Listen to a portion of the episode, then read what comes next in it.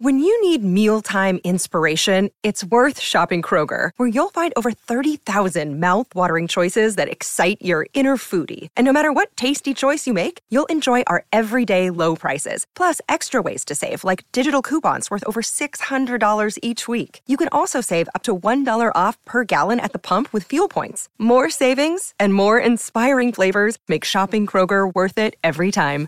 Kroger, fresh for everyone. Fuel restrictions apply. Hey everyone, if you like this podcast, go behind the paywall to get privileged access to the smartest minds in finance. Visit realvision.com slash rvpod and use the promo code podcast10 to get 10% off our essential membership for the first year.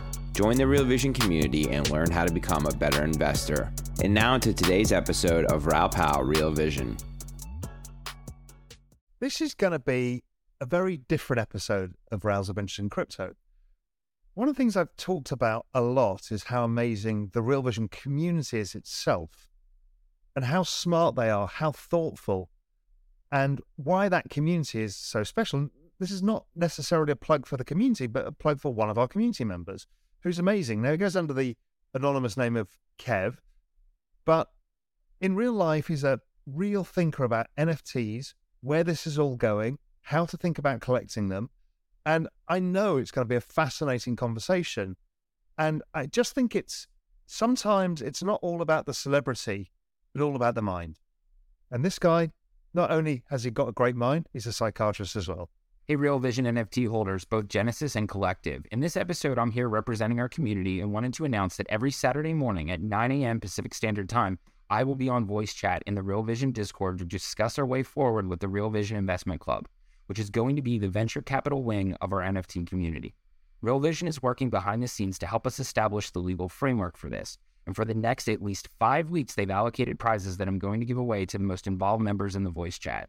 I'm really excited as the current market conditions are optimal for us. As funding from legacy sources becomes more difficult, this gives us an incredible opportunity to make headways into the market when previously it may have been more closed off to us. On the Real Vision website page for this video, in the description, we are including step by step instructions on how to find the Discord, log in with your MetaMask, and find the voice chat within our server. You'll notice that in this episode, a lot of definitions and notes will pop up. This is intentional as I am working with Real Vision in post production to edit any episode I'm in to make the crypto lingo accessible because the more we all understand, the more we all succeed. Lastly, stay tuned at the end of the episode as I will try to provide more clarity to the most difficult questions Raoul had for me during the interview, and I'll be going through all 15 of my NFT use cases. Thank you for watching. The world of crypto is an incredibly exciting journey that we're all going on together. We don't know where it's leading to, but we know it's going to be absolutely massive. Join me, Raoul Pal, as I guide you on our adventure to discover just what this new world will look like. Pseudo anonymous Kevin. How yeah. are you? I'm good, thank you. How are you? I'm great, thank you. It's this is going to be fun. It's going to be very different and super interesting. So, give us your journey first. I always ask everybody the same question because it, it yeah. gives people a framework of understanding how the hell did you get into crypto in the first place, and also a bit of your background where you can tell us about what you do. Sure. So I'm a psychiatrist by training, and I really got into crypto about two years ago. I had researched a little bit back during the ICO craze, but then it seemed very grifty and then everything crashed. And so I understood the basics of blockchain, but somehow I had missed the smart contract piece, which is kind of a big piece.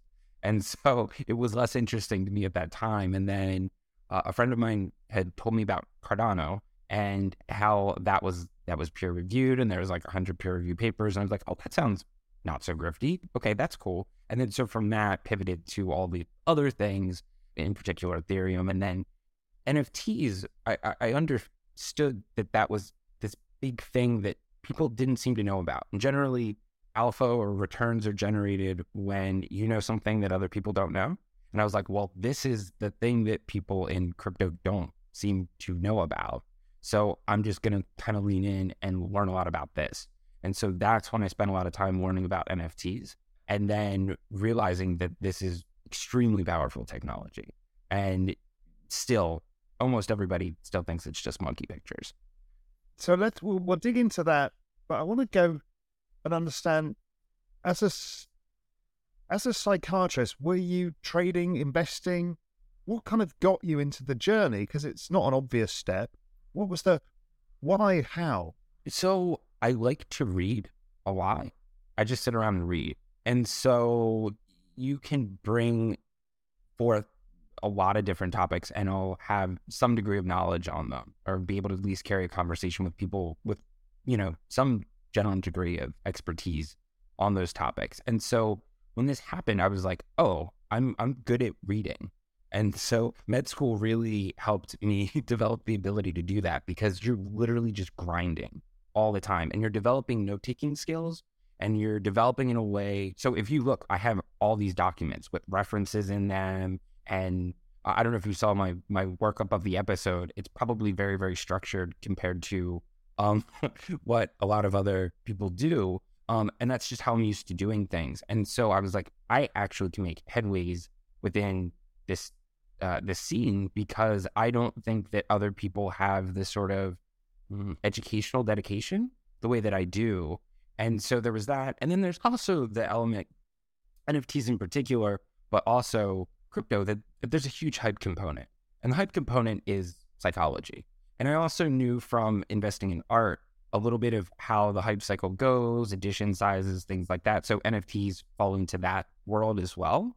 And so I, I recognized that I had a somewhat unique skill set from other kind of interests that I've had that would translate to this.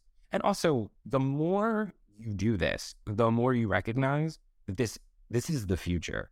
There's tons of grift, and the centralized players messed it up for us, and all those kinds of things. But if, when you truly understand the technology, it's it's incredible. And you know, in fact, later on in the episode, uh, we're going to talk about how soulbound NFTs may be the thing that saved dem- saves democracy, literally. And the technology is amazing, and AI is going to, you know, just completely cause us to have to develop digital identities and ways to show provenance of our, our activity online. So before we get into the meat of all of that, NFTs, what struck out to you first? And what was what did you buy first and why? So the first thing that I bought was uh it's some Cardano NFT and like 10x it. It was like um it was some profile picture and I knew that like it had enough hype and the and I was like I'll put forty dollars into this. Well I could so that was I think that was the first wallet transaction that I did. And then I think I flipped it for a 10x and I was like, oh, I was like, I don't really think that. I mean, and the project might be doing its own thing. I'm not super huge on profile picture projects in general, but I was like, oh, okay, well that that that went well. And then I bought some land because I that um so it was this project Pavia, which I believe is still ongoing, and that ended up being like a 30x or something like that. And then I was like, oh, wow, okay, this is this is definitely a thing. If I follow the narratives with this, you, you can do quite well. So and and so that that those were the first couple things. Those were the sort of proof of concepts. And when did you first take it on the chin while, while getting it wildly wrong? So I got it wrong when I bought a particular Alpha Group NFT at the kind of top of the market. It's still operating and it's still doing well and whatnot, but it was definitely during it was it was after the whole bull run, the January after everything dumped. So sometime in 2022. Um, and then I tax loss harvested it at the end of the year. So, which is your the hole of shame where you just put it away and yeah, uh, we uh, yeah, pretend so that never happened. Things. Oh, and there was some land. There was some other land that I bought. We'll get to it later, but I, I don't know that I would be investing in land much. Yeah, I wanted to talk to you about that as well. Yeah. Um. So when you started to get your feet and you started to do the work on it, what then attracted you? You said you weren't that keen on PFP projects. What was it that you started to focus on? Where did you think your skill so it's set the was? community building aspect. So it's the idea that NFTs. So I could buy land down the street from you in the metaverse, but we can warp everywhere, right?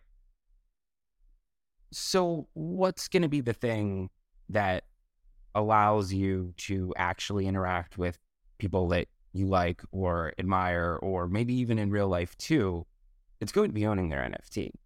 because for people who haven't used NFTs, it goes into your crypto wallet and then you can use it to access gated things. So Discord's kind of like a chat room with voice chat, there's video chat as well.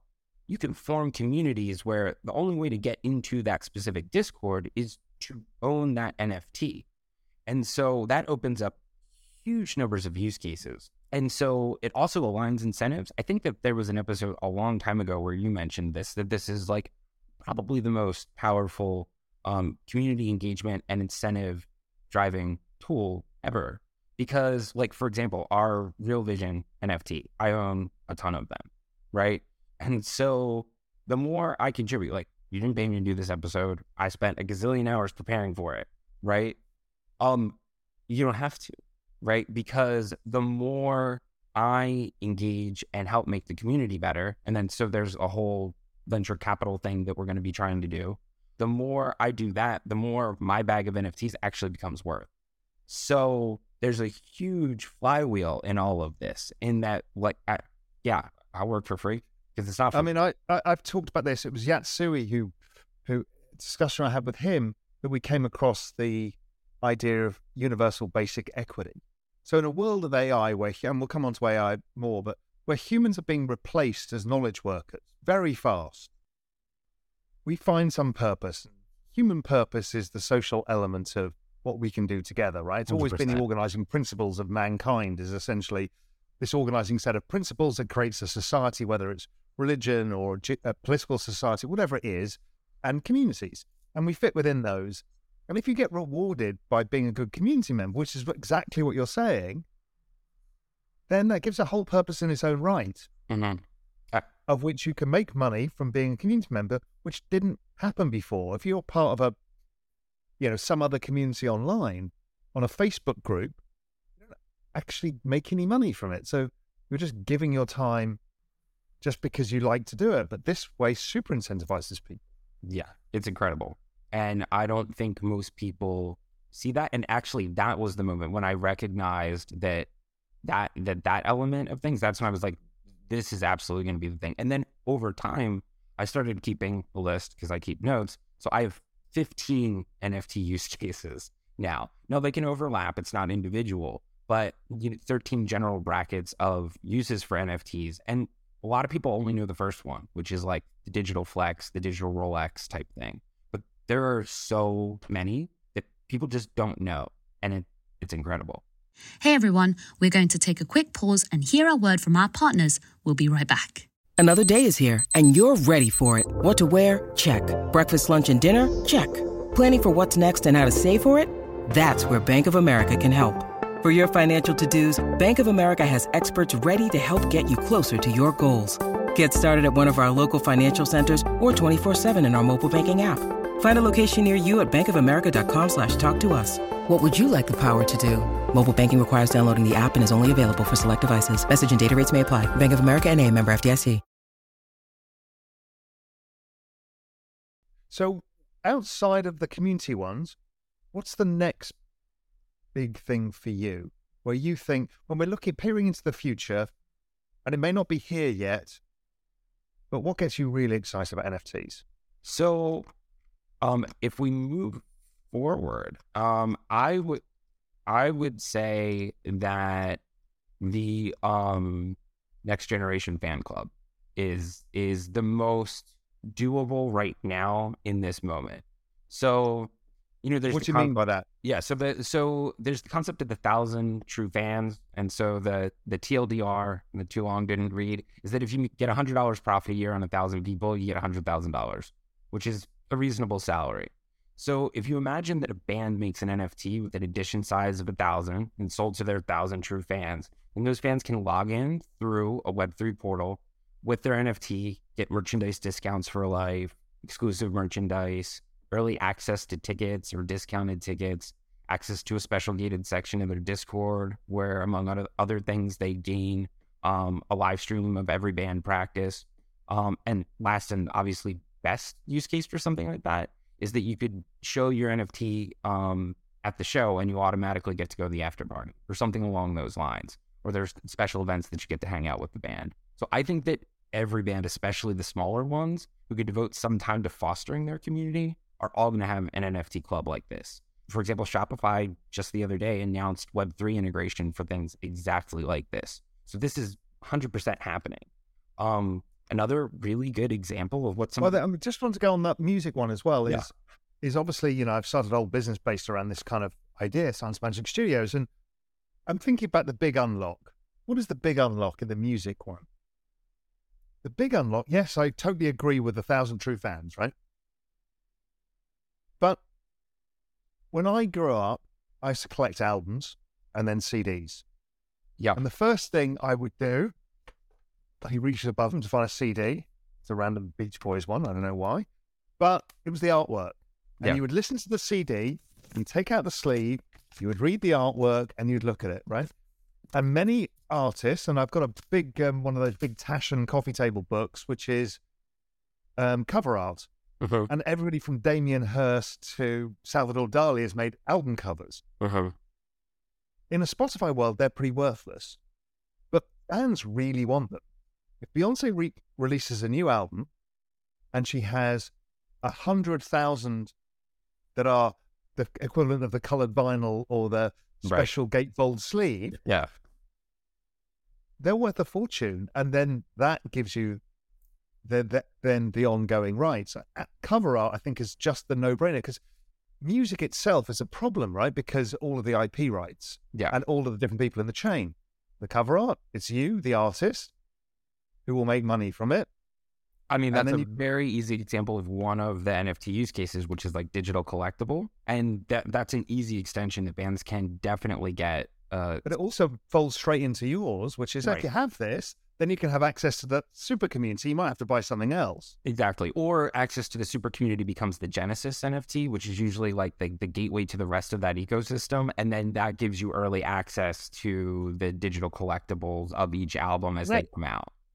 How do you get around the issue that new band issue these NFTs for their tr- thousand true fans? They take in their 50 grand and then they can't get any money ever again from it unless they keep selling more stuff.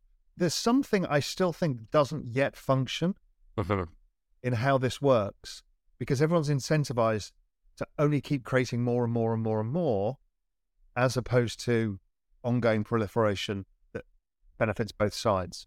So one, the royalties thing needs to get worked out. That's like totally would get into the weeds. The way the contracts work, it's really unfortunate there isn't a way to enforce that. I get that there's not. Maybe one day somebody can figure out a way that there is. That fixes the problem. The other way is to hold some passes um, in uh, a treasury, but eventually your treasury does run out. So there's that. That's a thing as well that you can do to kind of work around it. Um, the other part though is is that if you sell as a band your your NFT and then you make it so it incentivizes the flywheel of engagement, most of what artists get, I forget what the percentage is, but almost all of it is live shows. So you can do things like um, early access tickets to fans. So then you're basically front running the scalpers. So then if you front run scalpers, then your fans have more money because they didn't have to buy the tickets aftermarket because they got early access because they were in the club. So then they have more money to spend on shirts, which and so Yeah, and uh, that really works. It really works in examples where there's other benefits around. You know, it's like Real Vision's pretty obvious because we're a subscription business. There's lots of things you can do. You can connect people and people can get value. yeah, But I just worry about some of these communities that don't have anything. So, you know, like Proof, for example, and I'm not picking on Proof, but you start something, you end up running out of money to run it unless you keep selling something else. exactly, and that's what mo- that's what a huge proportion of NFT projects do, and then they just go into a dilution spiral. Before we get onto Soulbound and digital ID, land, it's an interesting one. I came to the same conclusion as you. What's your thesis about So digital land NFTs or digital land overall? So, I mean, I'm not sure what current metaverse platform is going to make it, if any, right? That's not really where I think we should be investing or putting our efforts. But because because what is land next to some celebrity actually worth when you can teleport anywhere? That's Well, right. If you want to hang out with a band or hang out in a special part of their Discord or go to their live stream or get extra backstage tickets or whatever, it's going to be that you own the Genesis NFT for that band. That's going to be the thing. So as this starts popping, and it might get you into the metaverse space where you can all hang out with each other. The reason the metaverse didn't hit right now is because nobody wants to be there. I mean, nobody wants to be there because there aren't people there, and there aren't people there because there aren't NFT communities to get your act like there aren't enough of them to get your access to hang out with people that you want to. So that that's why it doesn't didn't hit right now. But and also, will. I just think land is digital land is infinite, and I know creating an NFT because proximity doesn't mean anything. no. So it's not that. sure, if it's a really gated access, ultra elite club metaverse, and you want something within that because it gives you prestige, I get it. You're right. But otherwise, Yeah. I don't know what um, the Otherside deeds are going to do. I mean, I've still held on to mine, but Yeah. I I mean, kind of figured Yuga might figure it out because they've been pretty good at this stuff. they have a better chance than most. I'll put it that way. Like, I mean, they they they, they figure it out, and I mean, they definitely have enough hype surrounding them that they that that you know they may gain traction. They have the whole Bored Ape community that will inhabit their metaverse whenever it happens. It has a lot of OG players in the space, so you know there's the capacity that they that it hits, and then people do people do kind of start using it who are outside the Bored Ape community or Yuga community. Yeah, I mean, that's a big leap of faith in a world of a lot of games, right? I just keep looking at this thinking, it can't just be games. Yeah. Because I'm, I don't play games. No, I hold most of the Yuga assets. You know, I hold eight token. I've got some other side deeds, and I've got um, my board eight. But I'm like, it needs to be more than just a game. yeah, I don't I don't think it's going to be games because the problem with every I mean they, they'll eventually figure this out, but the way all these games end up working is is the economies are broken. The economies are almost always broken because you can farm. And so what will happen is is someone whose time is not that valuable will find a way to farm the economy out of existence. So as so as once they have these tokenized economies that you can go and like do some repetitive action to generate money, you ruin the economy. So you either have to have baked in destruction into the economy, like you go on missions and then your mech gets beat up, and then some missions you gain money, some missions you lose money, which that's fine. You can probably work that out. But um, any any economy that involves an ability to farm will be broken. So I you have an infinite money supply over time. yeah, and then the token goes to zero, the hype cycle dies, people pivot to the next thing. I mean that, that's that's that's what happens with most NFT projects, right? There's a hyper financialization baked into all of this that breaks everything. Um, and so you you can't. So I'm not I'm not super keen on gaming. I think gambling works because that's a, that's a sensible economy, right? Like you can you know Chainlink can verify the RNG random number generation, so you can see like on chain that the the game is fair, which is way better. That's already way better than the way that gambling online has been because one of the guys from um, what was it FTX he was implicated previously in some poker site but he they embedded some god mode where they could see everybody's hands and just made a ton of money something like that. Um yeah that's what people do on online gambling. So that's an economy that does make some element of sense to me because at least you know like it's all transparent it's all on chain the house keeps a certain amount that goes to the protocol blah blah blah like that can work but these games where there's farming don't don't make sense to me. I, I can't see how any of them are successful. People will figure out games that that that's not a part of and that you can sell some of the assets within it but um so there are going to be ways for games to be successful but i'm not i'm not particularly keen on that subset of the industry. Hey everyone, we're going to take another quick break and hear a word from our partners. This episode is brought to you by Shopify.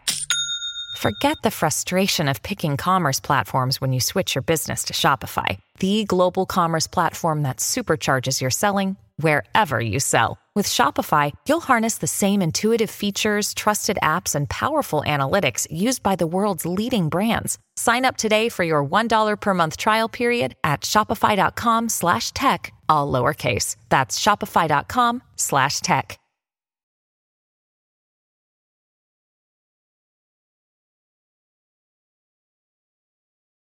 So, what else is interesting to you right now as well when you're looking, peering into the, either the near future or the further future?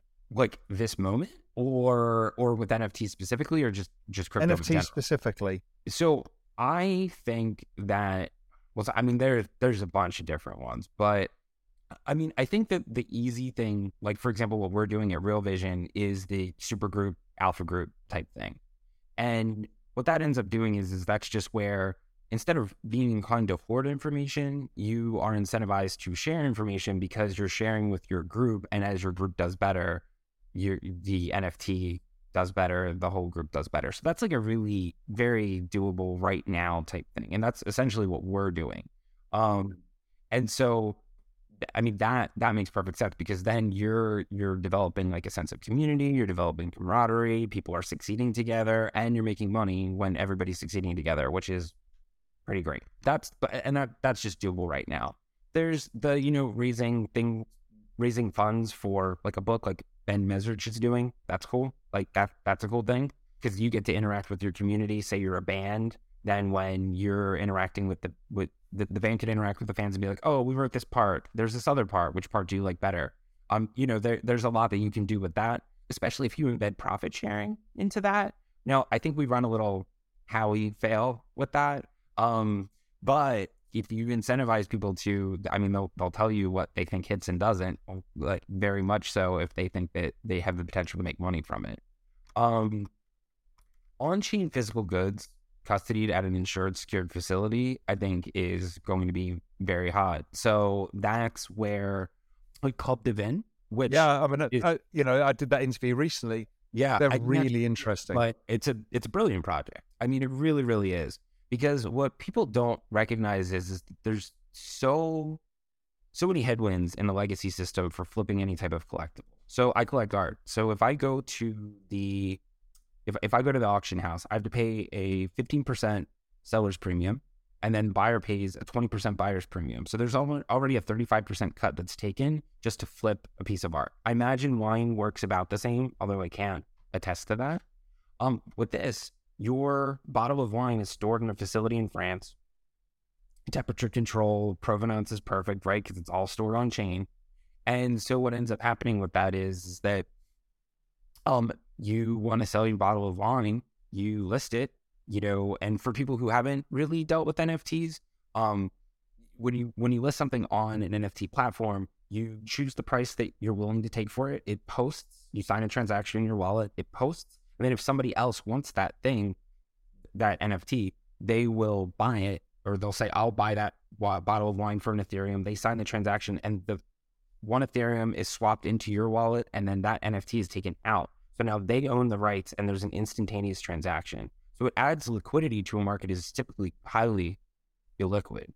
Um, and you know, depending on how you work out the royalties and whatnot, you can actually make it so the uh, winery gets a proportion of the revenue. Which yeah, and why and why shouldn't and why shouldn't they? I've, of why course, should Yeah. Chateau Latour Yeah. not still make money a hundred years later for Chateau Latour that trades? It's ridiculous.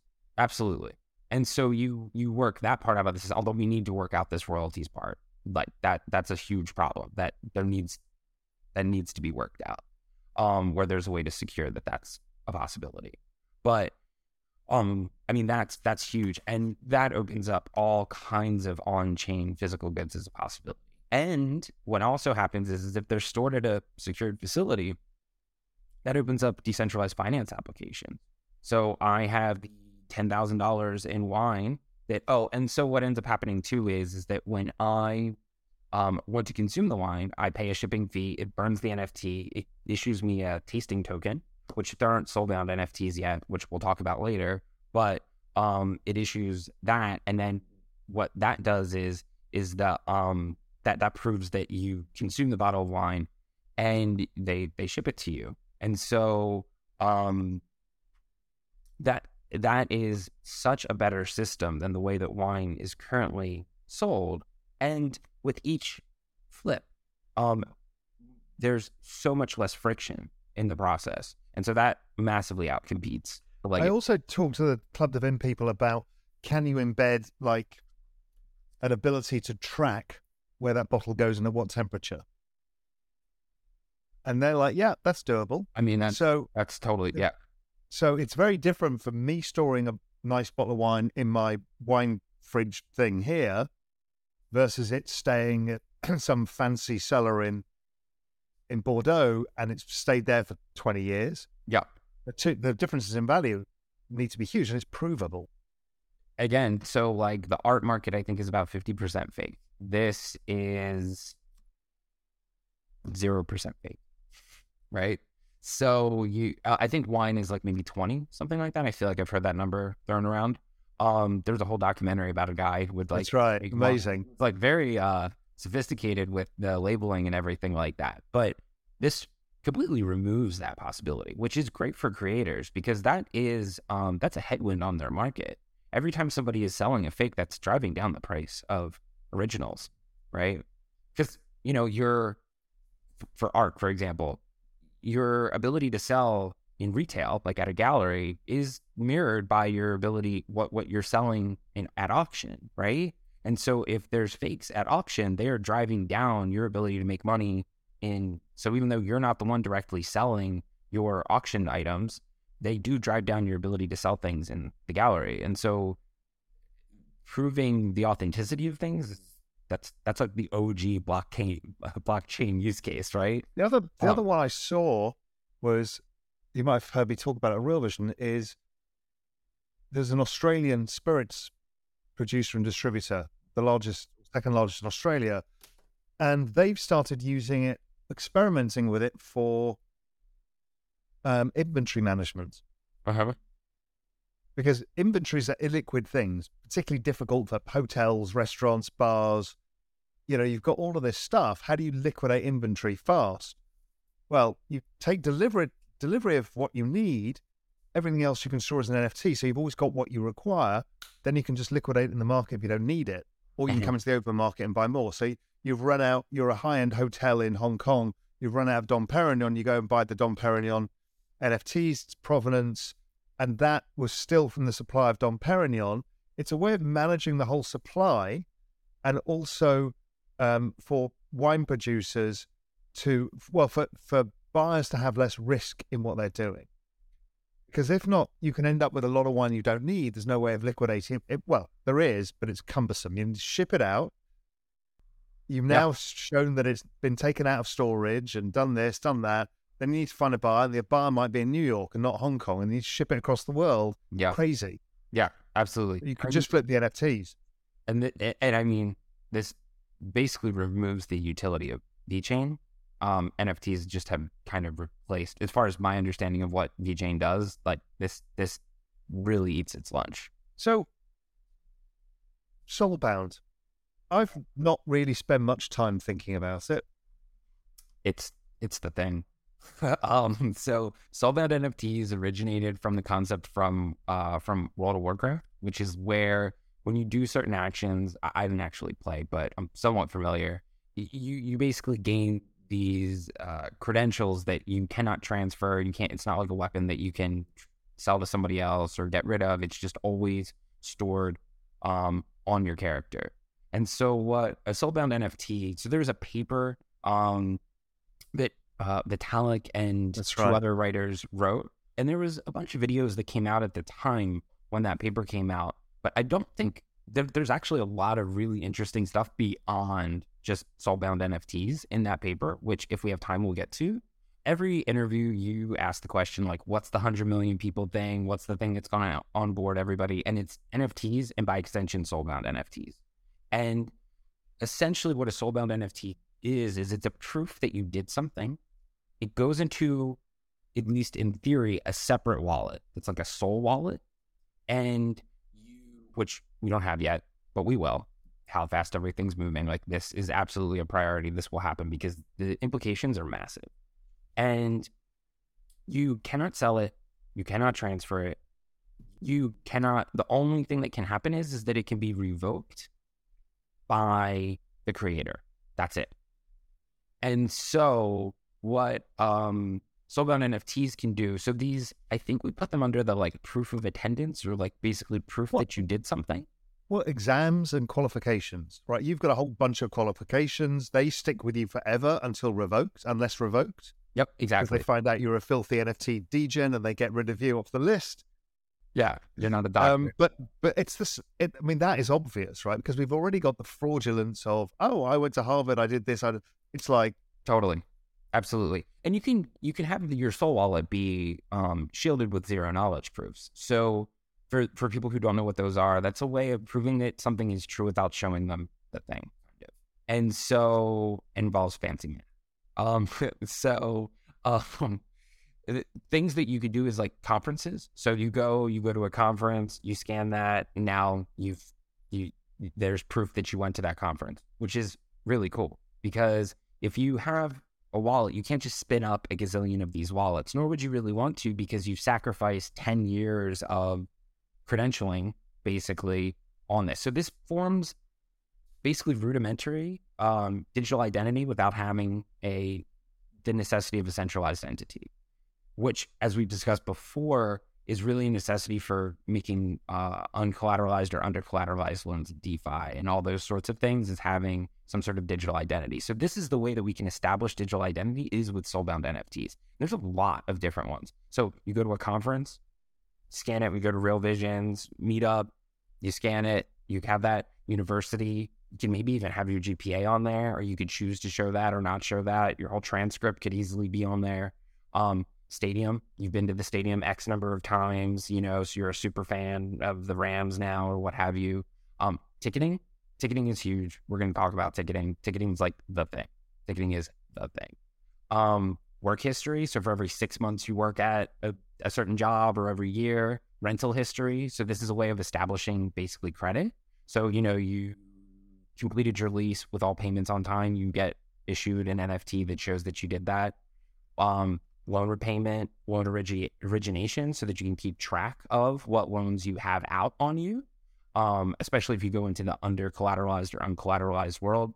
Um, and then there's there's like NFT communities or communities that then issue soulbound NFTs for proof that you you did something or you contributed in a meaningful way. And so that's what we've been talking about in regards to Real Vision is ways that we can incentivize people to contribute to the community because um, with the Visionary Club there will be so there will be a second tier where there will be a separate chat and things like that. Um, and so um, how you can get in, I, I Moritz and I were were talking about this. Moritz is awesome, by the way. Yeah. He's and very we're still figuring it out. You know, there's Yeah, a lot of elements of this. but there will be a way that people can earn their way in because you know me 20 years ago um i did not come from means so i would have never been able to work my way up within communities based off of money there's no way i could buy my way in now but not 20 years ago and so I, I do think that it's really important that we have a way that people can work their way up um, just by virtue of their Being a good community member. Exactly. So, soulbound NFTs. So there's like proof of experience, basically, which is where you you your ticket. You know, you go and you scan your ticket, and then that becomes a soulbound NFT that proves that you went to that concert. Um, then there's proof of contribution, which is what we talked about, which is you know like you contribute to your NFT group, and then you issue some sort of soulbound NFT that shows that you that, that you you know were a major contributor. Remember in the metadata too, it can say there's only 50 of these. So if your group gains clout within Web3 sphere, right, and you're one of the 50 people that got the special badge, that actually has the capacity to carry weight between communities. So then we're actually that's the Oh, yeah. for forming decentralized society, which is actually huge. Yes, and to go back on that point, if I was just thinking when we were talking before about communities, a lot of communities are physically present, right? So even if you're a member of Soho House, you're expected to be full of similar people, but it's a physical location thing. Yeah. But none of us live in a physical location world, really. I mean, most some, even all of the staff at Real Vision, the amount I actually see in person is small. Right. I see them all the time. I, I know them well. You know, we spend time chatting. Yeah. It's in a it's in a virtual world. So it's a matter of just recreating societal structures in a virtual world is what's happening. And this is what how you do that. Yeah. Because then all of a sudden, it's like, you know, Real Vision, I imagine, will be one of the first well known spaces because we have a huge contingent of the smartest people in the space who pay for memberships here. Right. Yeah. Um, so then it is meaningful. And I was talking to Moritz about this. It, it is very meaningful that if you contribute and then there's only a certain number of the soulbound NFTs, which by the way, they'll start as Discord badges and then those will morph into soulbound NFTs when the tech establishes itself and there's a way to do that.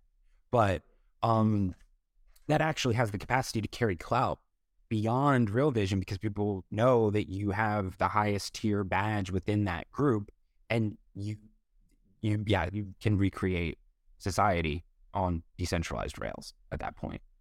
The other thing that i've thought about it's not going to be yet but i've talked about it in the past is i think people's futures will be tradable. So a group of kids who come out of harvard and Uh-huh. a group of kids who come out of wharton let's say. There's no reason why you have to have student debt when investors can basically bet on the future of that a basket of kids. Let's say you're a pension fund, right? This is a great thing yeah because the kids get the the cash to pay for the education costs, but then there's a future claim. Now it's a one small step to slavery, but it's a future claim on on different student loans are already slavery i they are essentially thousand dollars in student loans indentured slavery. But but the idea is you give some of your upside to fund yourself, and that becomes I mean, interesting. there it, so having your credentials and things on chain opens up a granularity that I'm certain that I would have gotten better loan terms had uh had it been a system like this because they would have seen like oh you're the more competitive you are the better the terms you would receive right and so um I, I yeah it, it's clear that this would be Also, the medical vaccinations, soulbounds, Mhm. is a no-brainer, right? If you have your measles vaccine when you were a kid, yeah you've had your measles vaccine. Don't need to do it again. and you never need and you can gate it with zero knowledge proofs and so it's not like this is just visible to anyone you with your identity are able to choose whether or not you show this in different Yeah, or you allow certain people to call that information to prove that you've got it, exactly. But you don't have to display it all the time because some of this stuff you want to keep private. yeah You know, absolutely. And i think too um for the example of the um the the sharing revenue in the in the future for students i, I do think that that is a very that is a far more egalitarian system in many ways because many kids might not have parents who have means or who can meaningfully cosign right? And so if you have an identity and you've shown that you've done these things and you graduated second in your class right out of the whole college um you're a more viable lending candidate than someone who graduated 500 even though to the underwriter in the tradfi loan system they're going to see you basically the same right? And so it opens up a granularity where different because these are not small investments of capital for these things so you could have an underwriting process that is bespoke basically yeah, exactly right, exactly right. Yeah. So this, I think, leads us also into the digital ID thing and Yeah. AI because, you know, I've been bleating on about this. I don't think people fully understand that you're starting to see people understand as Midjourney has become so high res that it's impossible to tell the photograph from reality.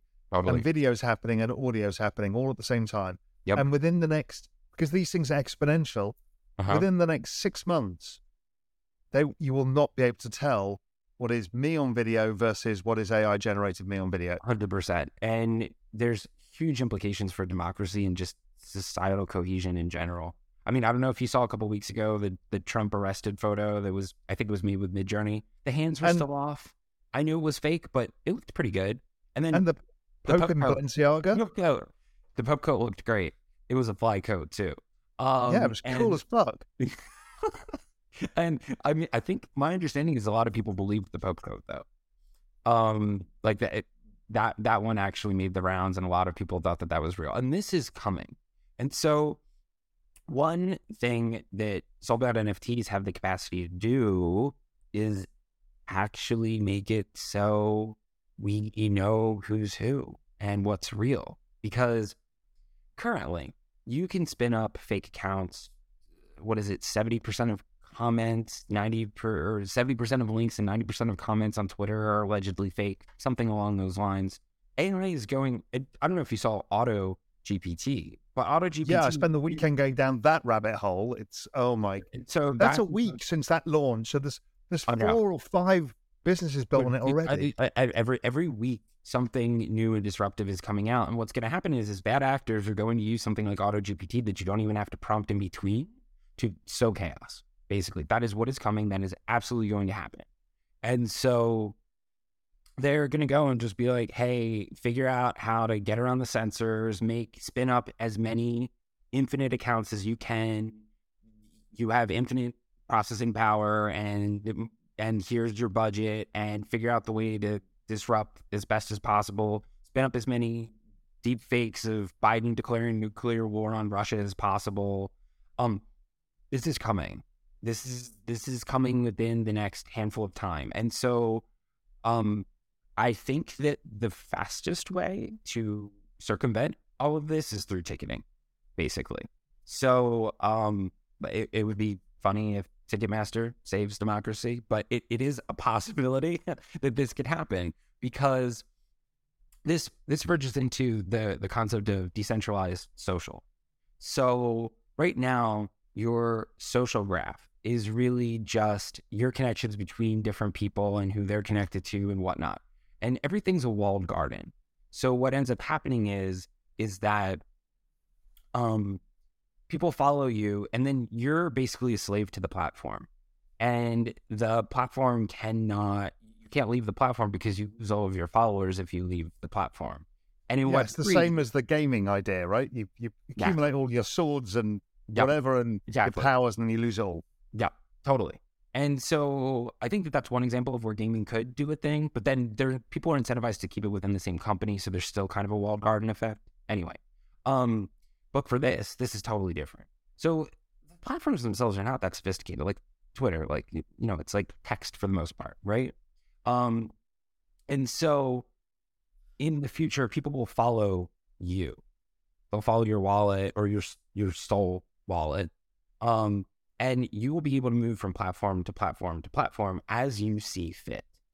And what that opens up is is that with soulbound NFTs, um, you can establish who's real and who's not. And so here's the example is ticketing.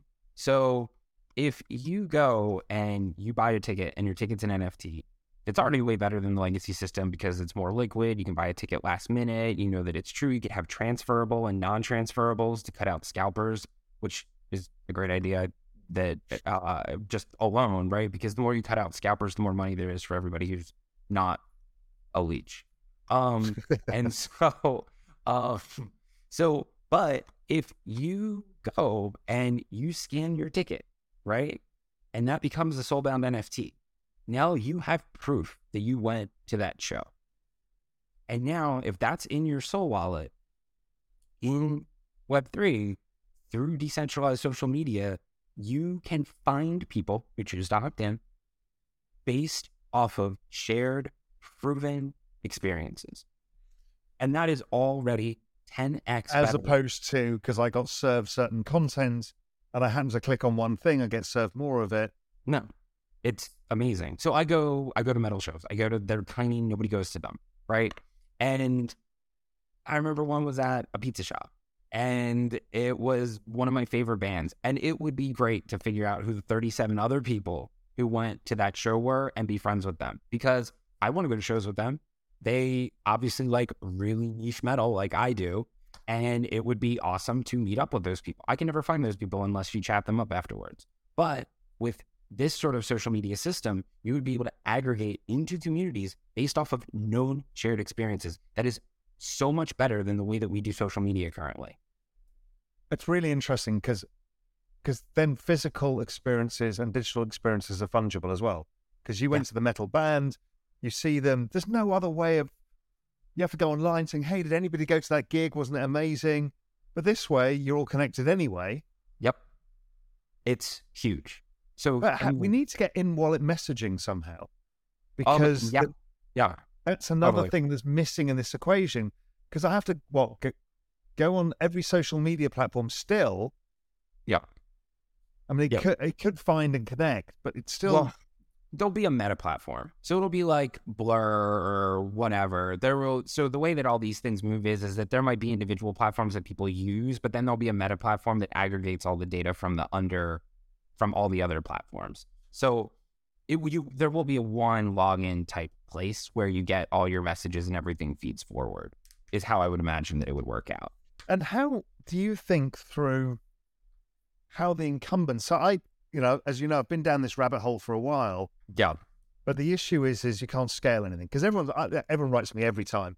Oh, I'm started a ID digital ID company. I'm like, great, thank you. Tell me when you've got a million users because Yeah. they can't. None Right. of them will. No. Um, the, the issue is is getting whether we get the incumbents to do it or it's a government level which nobody likes. But you know, your government ID is going to be soulbound Mhm. token. Of course it is. Yep. Yeah.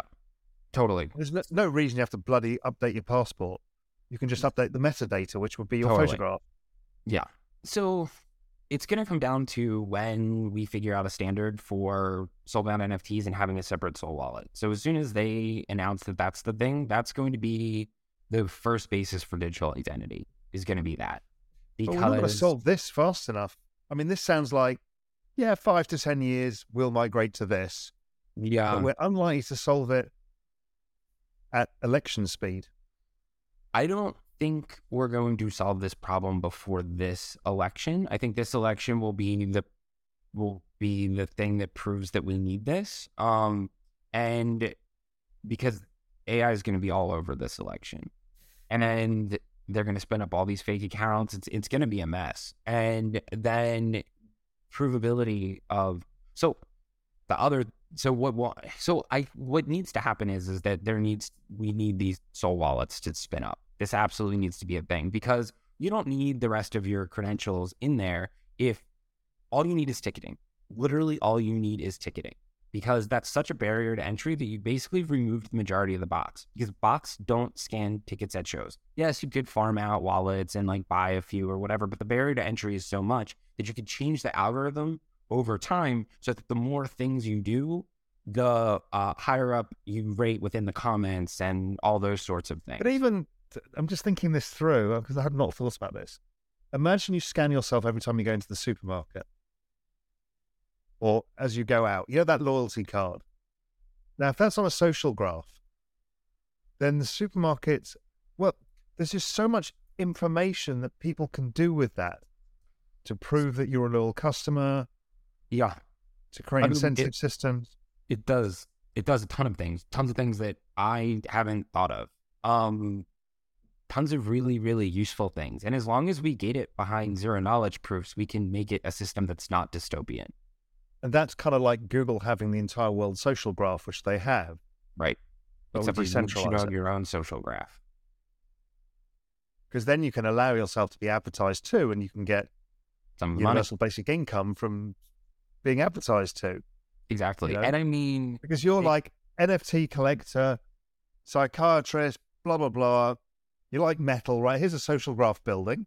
yep, Somebody's going to really want that, yep. and you'll say, "Fine, I'm happy to get paid a dollar every time I look at something, because maybe I'm going to get something interesting out of it." Totally. And I mean, that's the way that the walled garden legacy social media system works, right? Is hoovering up all your data, while keeping you within a walled garden and serving you garbage content based on engagement re- metrics rather than quality. I mean, and then the other part is is that when we pivot, and I think that we're going to have to pivot within short order because AI is going to necessitate this happening. When we pivot to a decentralized so- social media, yeah, I mean, you, you can take part in some of the revenue. You can find people that do the same things as you. It's it's incredible. and we got close and i know the meta team and they were they understood this and using nfts was a way that they had started and then meta shut the whole thing down again Or they can't they can't do that. That's the problem. Their business model is the antithesis of this. It doesn't work because if they keep it open and they're not a walled garden anymore, the platforms are going to make a nominal amount of money with the new system. it just they're they're just not because the yeah, but nobody's going to go to Nostr or whatever people have been doing because all the engagements on Twitter. But what will happen is, is there will be a meta platform that you look at. You'll have a handful of platforms that you post to, and then it'll all aggregate to the top.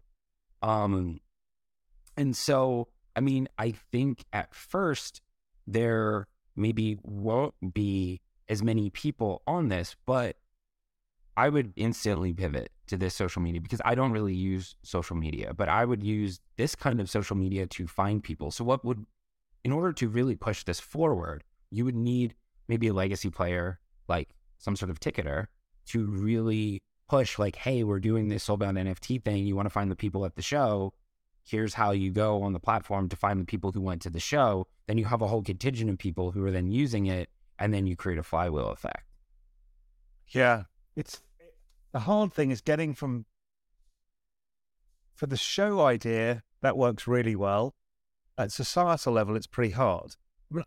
I, Yeah. I do imagine that Europe maybe will go down this route of a of you know, your your official digital wallet. So therefore, your passport is there and everything else. I mean, that's you know, and maybe uh, the issue is you're giving it to government. It's so complicated of how to get the traction beyond the idea that can scale. I think that also too at the beginning, what you could do is you could have the platform um, just mirror your other social media, like mirror your Twitter, for example. And so over time, as more and more people onboard to that system, then it, it doesn't actually require any extra work because everything that you do on your Twitter then is there's a Yep. uh, The other mir- way I've thought about it is let's assume you're right and governments don't figure this out fast enough for the election. And what happens is they force the incumbents to use digital ID. maybe Yeah. So they said, listen, enough. We need a set of standards. You guys need to agree it. You know, the internet's built on mutually agreeable standards. You're going to have to agree a standard by which all content and all people can be authenticated. Because if not, we're going to break you up or we'll Yeah. you out of existence. I think it's important not to underestimate the ability for uh, younger people to pivot on social media platforms. Um, because what's relevant five years ago is not relevant now. And, you know, every, what, two, three years, younger people pivot on what they do. And so it's quite possible that they've just become the leaders of transitioning. Um, I mean, we have to think too with account abstraction coming about and like a lot of the ease of use, uh, a lot of the um, user interface aspects of crypto that are not fun are going to get worked out in short order. And so it's going to be easier for people to choose to do this. But I do think that the most important way to bring this forth is for people to be able to find each other based on shared proven experiences and that they'll want to just kind of move to there um in general because of that and that that will and then they'll they'll tell each other like hey you know let's go on this and you might also you'll be able to on the platform compete based on algorithm as well so the quality of content is has the potential to be so so so much better because the instant you require having a certain number of soulbound NFTs or certain quality of soulbound NFTs, in particular ones in person where you have to scan like a ticket or something like that, not that you can farm out online. Um, you you're not bots anymore. Bots are what destroy social media. And if we see an election cycle coming up where bots and AI are destroying the world and you know fomenting discord, um, you may see a push towards hey we need to we need to voluntarily use a new system. And this new system we can get rid of all the bots because bots don't go to concerts on uh, california car titles are going to be on chain. Um you know we it, bots don't buy cars either. Bots don't go to college bots don't do these things and so if you can create a social media without bots it's so much better because 90% of the comments are garbage there's there's so much not useful stuff when you go on tour. You play through in your head 20 years' time where you identify as human or AI essentially. And then I don't know if you ever, you, there was a British TV series called Humans, which basically played this to its logical conclusion Okay. that it becomes essentially like racism Oh, okay. Yeah. because these are essentially sentient. And so if they're sentient and you're persecuting them because they're AI, it's just a fascinating. I went, I have no fucking clue where all this is going, but we have to put together some of these parts fast because it's coming faster than we think.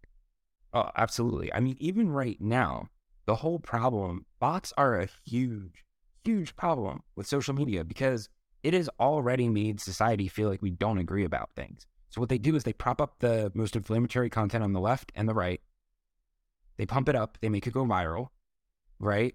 And after they make it go viral, people in the 80% who agree on a significant proportion of things think society is falling apart. And it's been wildly successful. I mean, that is the Russian playbook, right? It's the Russian play always has been. I mean, right. Yeah. that, that's and right. Phenomenally successful with the Trump election. I ran some numbers actually on Twitter profiles. So um, I got I picked eight random ones. So the website is Sparktorium. It has a methodology for estimating fake followers. Um, so you have at least two weeks ago have 29.9% fake followers. You were the least. Vitalik has 34.8. Bernie Sanders, I was actually surprised by this one because I would have thought he would have had more, you know, from that Discord, 39.7. Uh, Biden, 43. Hannity, 43.8. Tucker, 46.9. Rachel Maddow, 46.9 as well. Donald Trump, 72.7. Wow. Yeah. Donald Trump would not have gotten elected if it wasn't for Russia. People don't want to say that. It's true. It was really close. I'm not saying they like completely like got no. I mean, He's look, worst, we saw right? that. We saw with Brexit. It was the it was the margins that made him. Yeah. And you're right. I mean, all they've done is amplified anger and disillusionment. And as you say, the 80% of the middle people in the middle ground, they're like, fuck, everything's falling apart. Look at this. But it's But actually it's a small not. fraction of what's going on. Yeah, it's not. It's just the loudest voices in the room are the ones that get propagated. And but the media perpetuates this too. 100%. I mean, they're incentivized to do that because inflammatory content drives views. I mean, yeah, they're complicit in this. Yeah. So, you know, I mean, but a social media without bots. So I think that especially the younger generation probably could see the importance of having an internet or a social media experience that doesn't have bots in it. I mean, imagine if your comments weren't 90% pushing shit coins, right? You might read And- them. And if you think about it, if we all get together in physical life, there might be a couple of people who weren't invited. Yeah. And you'll figure it out quite fast. And they'll be the shunned or whatever. Yeah. Because we've got a proof, which is the physical person. Hey, I invited you, I know you, everyone can verify. Yeah. We just don't have that system online. There's no way of verifying people. Nope. But this fixes that.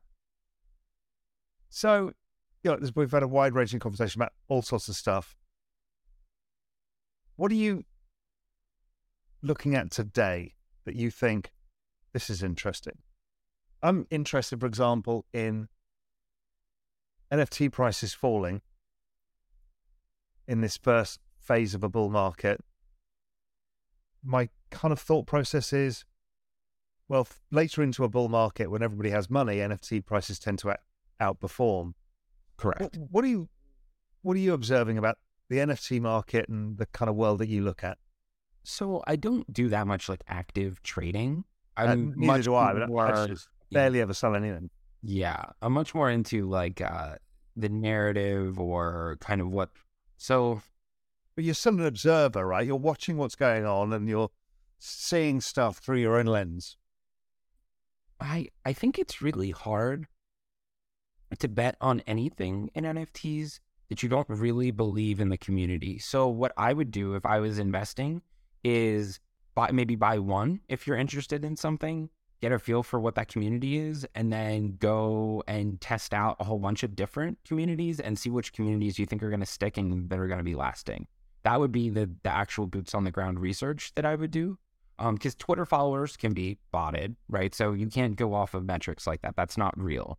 So the only thing that you can really go off of is uh, the level of community engagement and obviously utility. Utility is more overt.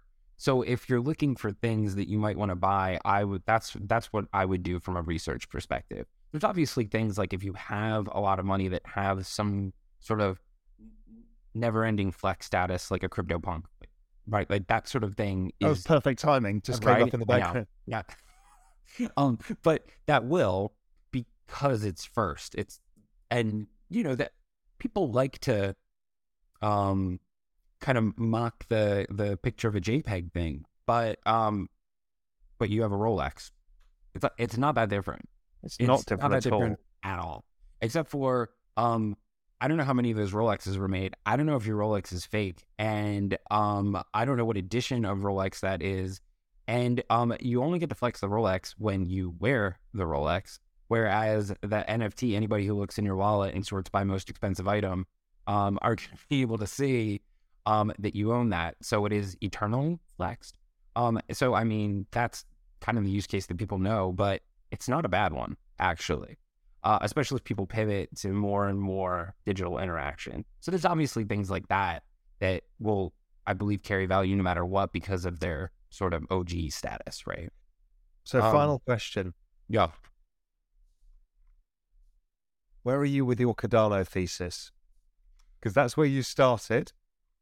Yeah, that's actually a really good question. So, um, more encouraged now than the past because what the barrier to entry was in many ways, from what I understand, and I'm not the great expert on this, um, is that programming was somewhat difficult and it was hard to onboard programmers. And from what I understand with the new AI things that have come out, that um, okay, so is that you can go from a um, kind of shitty programmer to a 10x programmer with the help of AI. So yeah. we're going to churn through a massive backlog now of um, because programmers have been extremely in demand. I actually don't think that it's going to be that bad for programmers because per programmer you're going to be able to output 3, 5, 10x what you could before. There's value in that just because that work creates value. And so I think the programmers are going to do fine. This isn't the end of programming and it's all going to go away because you still need the programmer to direct the AI. They just can become wildly more efficient. So I imagine that harder programming languages like Haskell will be a lot more accessible to people because you have the AI assisting you in doing that. And that was one of the barriers to entry for um, people making, people producing things on Cardano.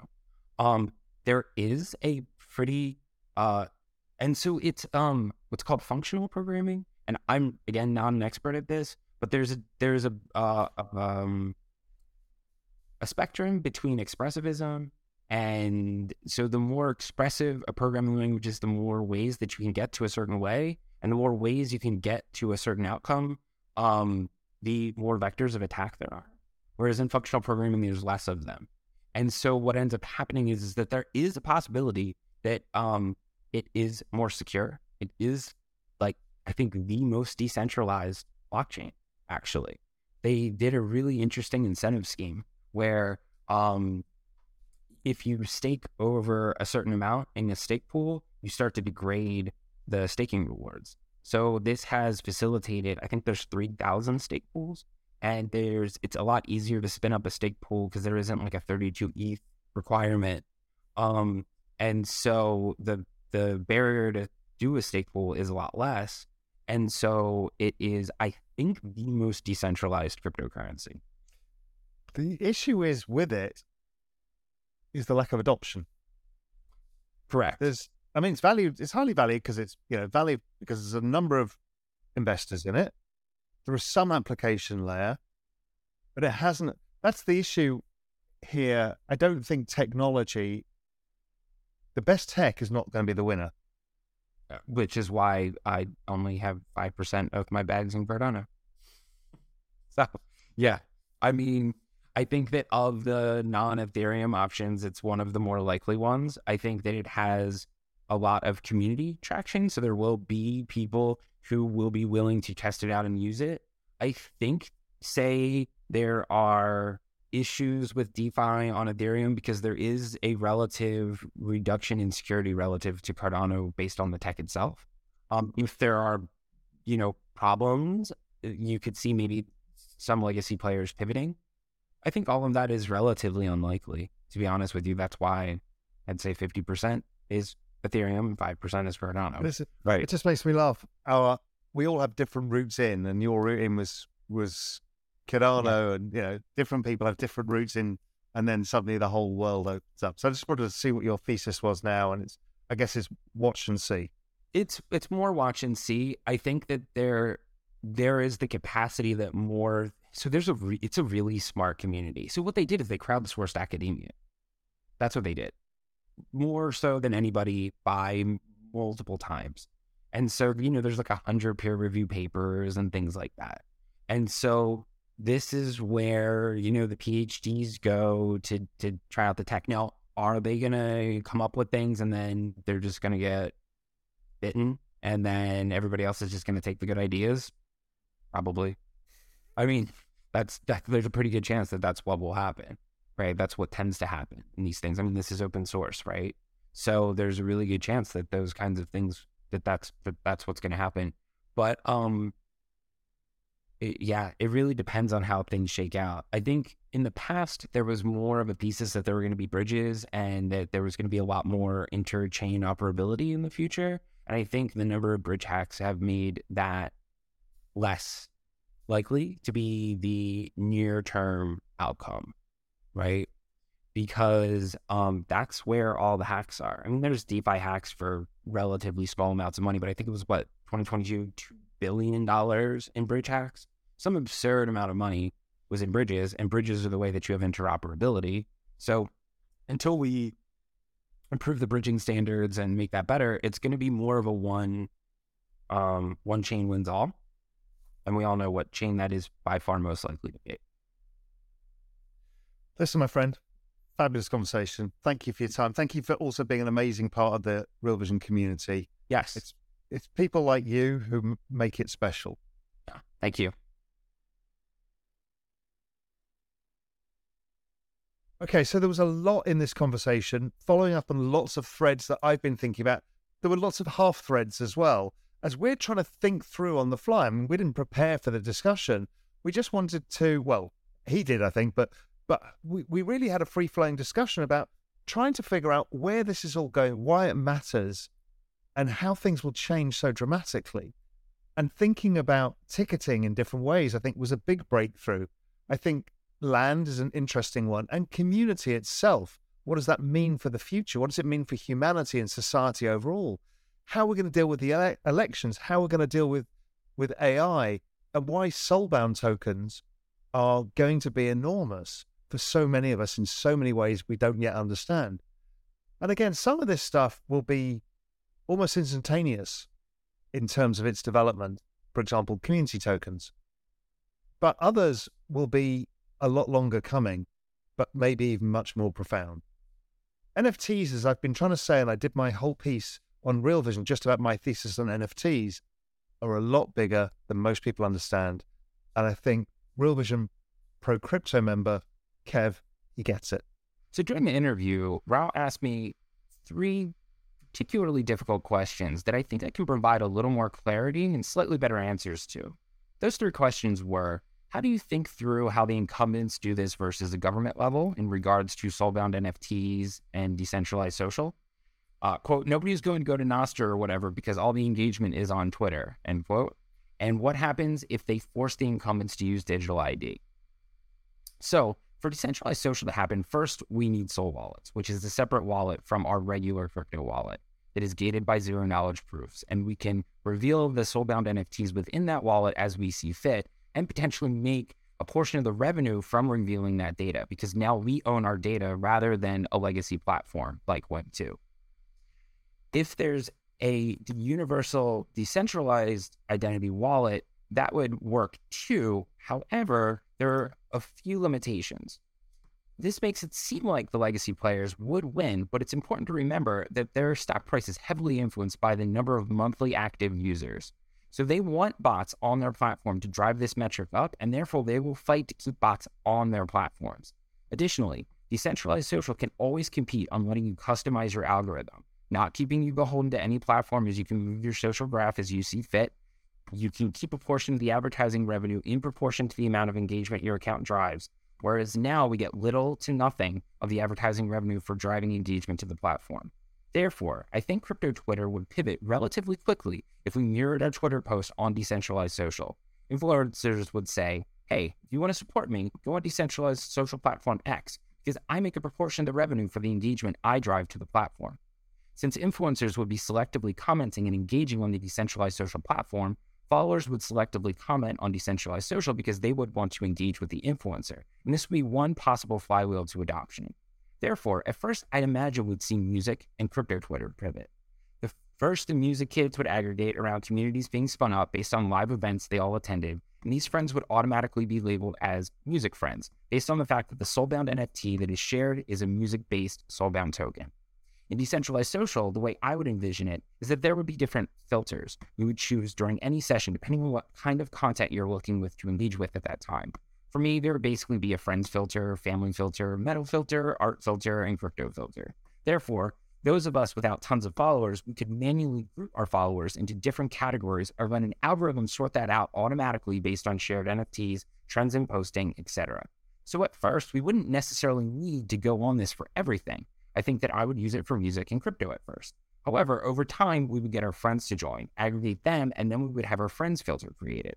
We would mirror our posts from decentralized social to the legacy platforms so that we can maintain relevance within that system synchronously without extra work. There's an episode of Frontline called Cool Hunters, and in that episode, it's it, it shows that it only takes one thought leader in a social circle to show everyone else a new trend, and then everybody else tends to follow and get on that. And this could be the same way. That is why revenue sharing is so powerful within decentralized social. Influencers over time will piece by piece try to get their followers to engage more on decentralized social since they actually get a cut. Another avenue by which decentralized social can compete with legacy system is by providing a sandbox for the creation of user-generated experience, kind of like Roblox. These experiences can be packaged into an NFT where everything, including where the content for the NFT is hosted and rendered, is decentralized. These are called non-fungible dApps and are one of the major new future use cases. Now, over the last two years, I've compiled about 15 different use cases for NFTs. Before watching this section, I strongly recommend that you watch Raoul's exceptional recent video on NFTs titled Raoul's Unified Thesis on NFTs. That video is the best primer on NFTs. So, unless you're already deep into NFTs, I would recommend that you pause this video and watch that video first and then continue from here with this video. I'm going to go through these NFT use cases in order from best known to lesser known uses. Remember that none of these use cases are exclusive, and a single project can combine many of these uses into one. First use case is digital Rolex or Flex. The best examples of that are CryptoPunks and Bored Ape Yacht Club. Remember that NFTs are uncounterfeitable. I to some older folks that what I'm about to say will sound crazy, but what I'm going to be talking about today, the new digital world, is a world that the younger generation in particular is going to inhabit more and more as time goes on. And these digital goods, i.e., NFTs, have the potential to be far more valuable than our legacy system Veblen goods like Rolexes for several reasons. One, the age and edition size of the NFT is immutably stored on chain. So it's known that you have a first edition X, only X number were ever created, and yours has one of the rarest combinations of traits. These trait combinations can add substantial additional flex value. Never underestimate the money human beings will spend to flex. The entire luxury goods sector is based on this premise. Two, NFTs are impossible to counterfeit, meaning your item never suffers from this form of dilution, which the legacy flex market is riddled with. Three, your ownership is visible on chain. Therefore, NFTs are essentially eternally flexed. Someone just needs to look at your wallet. This contrasts with all legacy flexes, which have a far greater barrier to visibility, and an unseen flex isn't a flex at all. Two, art and collectibles. There's one of one art. So this is where a digital artist makes a single piece. Many of the top 20 NFT sales of all time were one of one art. There's also generative art, where an artist creates an algorithm that produces artwork based on the variability embedded within that algorithm. The most famous of these being Fidenzas by Tyler Hobbs. There's also digital collectibles like NBA Top Shots, etc. These are basically the same things as sports cards except digital. What the NFT format affords is the capacity to know exactly the rarity of each item, trade them instantly, and embed other NFT functionalities within them. Three, digital assets. We have digital land, Ethereum name service, aka crypto domains, avatars, and other PFP profile picture projects. There's in game assets for crypto games, and of course, digital fashion, which I think is going to be a massive industry. Just look at how much Fortnite players spend on skins. For example, players spend an average of $102 per year on in game assets in Fortnite, almost entirely skins. And in game fashion spend equates to roughly one third of the total amount that a US based man spends on physical clothes per year and one fifth of what women and girls do. A really great Substack for this is Danny's Substack. This outfit does not exist. And she did an episode a good while back on Real Vision where I found her Substack. Four, Supergroup Alpha Group. This is like the Real Vision NFT community. We talked about this a lot here, but the main point is that individuals join the group to gather intelligence and share information. So the better the group does at creating alpha, the more your membership is valued at. This helps incentivize the sharing of information and calls rather than hoarding them. Remember from earlier, if you buy multiple NFTs and contribute to the success of the group, then you can profit from the rise in price directly from the contribution that you made as your NFT pass that gains access to the group goes up. There's Kickstarter plus plus plus. This is where you raise funds for a project, like Ben Mezrich is doing with his upcoming book. On completion of the project, there's an option to distribute the profits to NFT holders. During the creation of the project, the creator can involve NFT holders in the inner workings of the project and harness the abilities of the community itself. You can do things like give them early access, ask them what they think of the direction of the book, album, etc. Think of a band doing this. They raise capital to record their next album. However, before they record the official album, they begin recording some of the parts at home for much less cost than the real studio time. They chat with their NFT holders and show them the new parts, trying to see what songs, parts the community likes, and what the community thinks should make the final cut. Not only are these among your most dedicated fans, they're also economically aligned, so they are inclined to give their honest advice about what they think will hit. Then we have the Next Generation Fan Club. I went through an example of how this could work for bands, but an extension of this could be something as simple as funding a restaurant with an NFT. I know this has do- been done before, but from how I understood it, only NFT holders could go to that restaurant, and that's not a good idea in my opinion. So there's a restaurant down the street from me that recently got a Michelin star, and I love eating there. But it's kind of hard to get reservations. Imagine the same chef decided to open another restaurant, and then in order to fund it, they sell 500 NFTs for $500 each, which comes out to a solid starting capital of 250K. With this NFT, you get 20% off your bill on everything Monday through Thursday and on weekends during lunch and brunch, the non, the least active hours. You get access to hidden items on the menu, access to members only events, voting power for what makes it on or is removed from the menu. And you can actually make an NFT, an, an event out of this just for NFT holders. And of course, there's a priority reservations portal. I would buy that NFT in a heartbeat.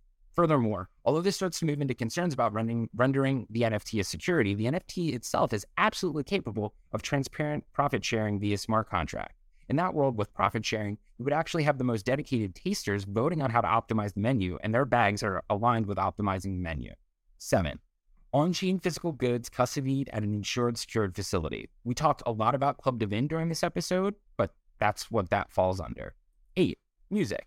So we can streamline commercial rights to use music. For example, the NFT project by Hiroshi Sugimoto did this. I think this is the first project to do music NFTs this way. And while I know there have been music NFTs previously, their use case was mostly in the realm of digital collectibles, kind of like owning the rare colored vinyl. So, in the past, record companies would be inundated with requests to use music for commercial purposes, making it difficult to determine who's legitimate and who is spam. With an NFT, you can purchase a song, which grants you commercial rights to that song. You have a Web3 login with your NFT. You fill out an application to make the creator aware of what you're using their music for, along with where you're using that music, and the commercial use case is rubber stamped. Another interesting use case with music involves a recent Real Vision episode called releasing the next wave of artists into the music metaverse. They have a product called Artist DNA, and they're releasing the stem files, which are the track components, to let the AI train on them, and also letting fans remix them as they see fit, the help of AI to change or modify the track itself as well. Then mint this as an NFT and get some of the royalties. As Ash said it during the episode, quote, I go to the app and listen to a Deadmau5 track. I really like it. I can then go and access the stem files, mix and match them, and do things essentially to transform them into a mix that I find for whatever reason more stimulating or interesting, whatever.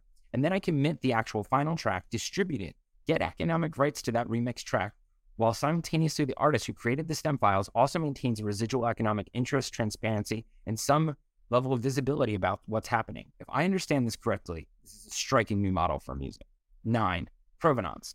I've seen that the artist James Jean will send you an NFT of your art piece when you purchase original art of this. This NFT digital clone of your piece is to be transferred to the new owner if you ever sell the original, which essentially eliminates counterfeit art instantly. Often people don't know this, but about 50% of art on the secondary market is counterfeit. Another interesting extension of this use case is if the artist uses the same contract address for all of their pieces, all NFT provenance certificates from this contract address can be viewed in one place, for example, OpenSea, etc. And this page then doubles as an immutable catalog raisonné. 10. Ticketing. Raoul has been highlighting the advantages of ticketing, and I am wholly in agreement that this, that this is an incredible use case with huge implications for both decentralized society and decentralized social media. Imagine the basic use case that your NFT ticket starts as a regular transferable NFT, which alone is far better than the legacy system due to the ability to instantly transfer the NFT ticket, the fact that it can't be counterfeited, and the fact that you can buy it last minute and not miss the show you heard about that same day. A second use is tiered ticketing. So let's take this further. There could be two tiers. Individuals could purchase non transferable tickets for less money, true fans, not scalpers. And due to NFTs as club passes, for example, the Next Generation Fan Club, more true fans would have access to early tickets, thus already reducing the, prop- the proportion of scalpers. Then, if you had a large proportion of the remaining tickets sold as non transferable, the scalpers wouldn't want them, ensuring that fans who actually want to go to the show have a much fairer shake at getting tickets at face value. I'm not sure if people realize this, but ticketing is infested with bots who front run you, then resell those tickets back to you, often for multiple X over the face value, especially for shows that are in high demand.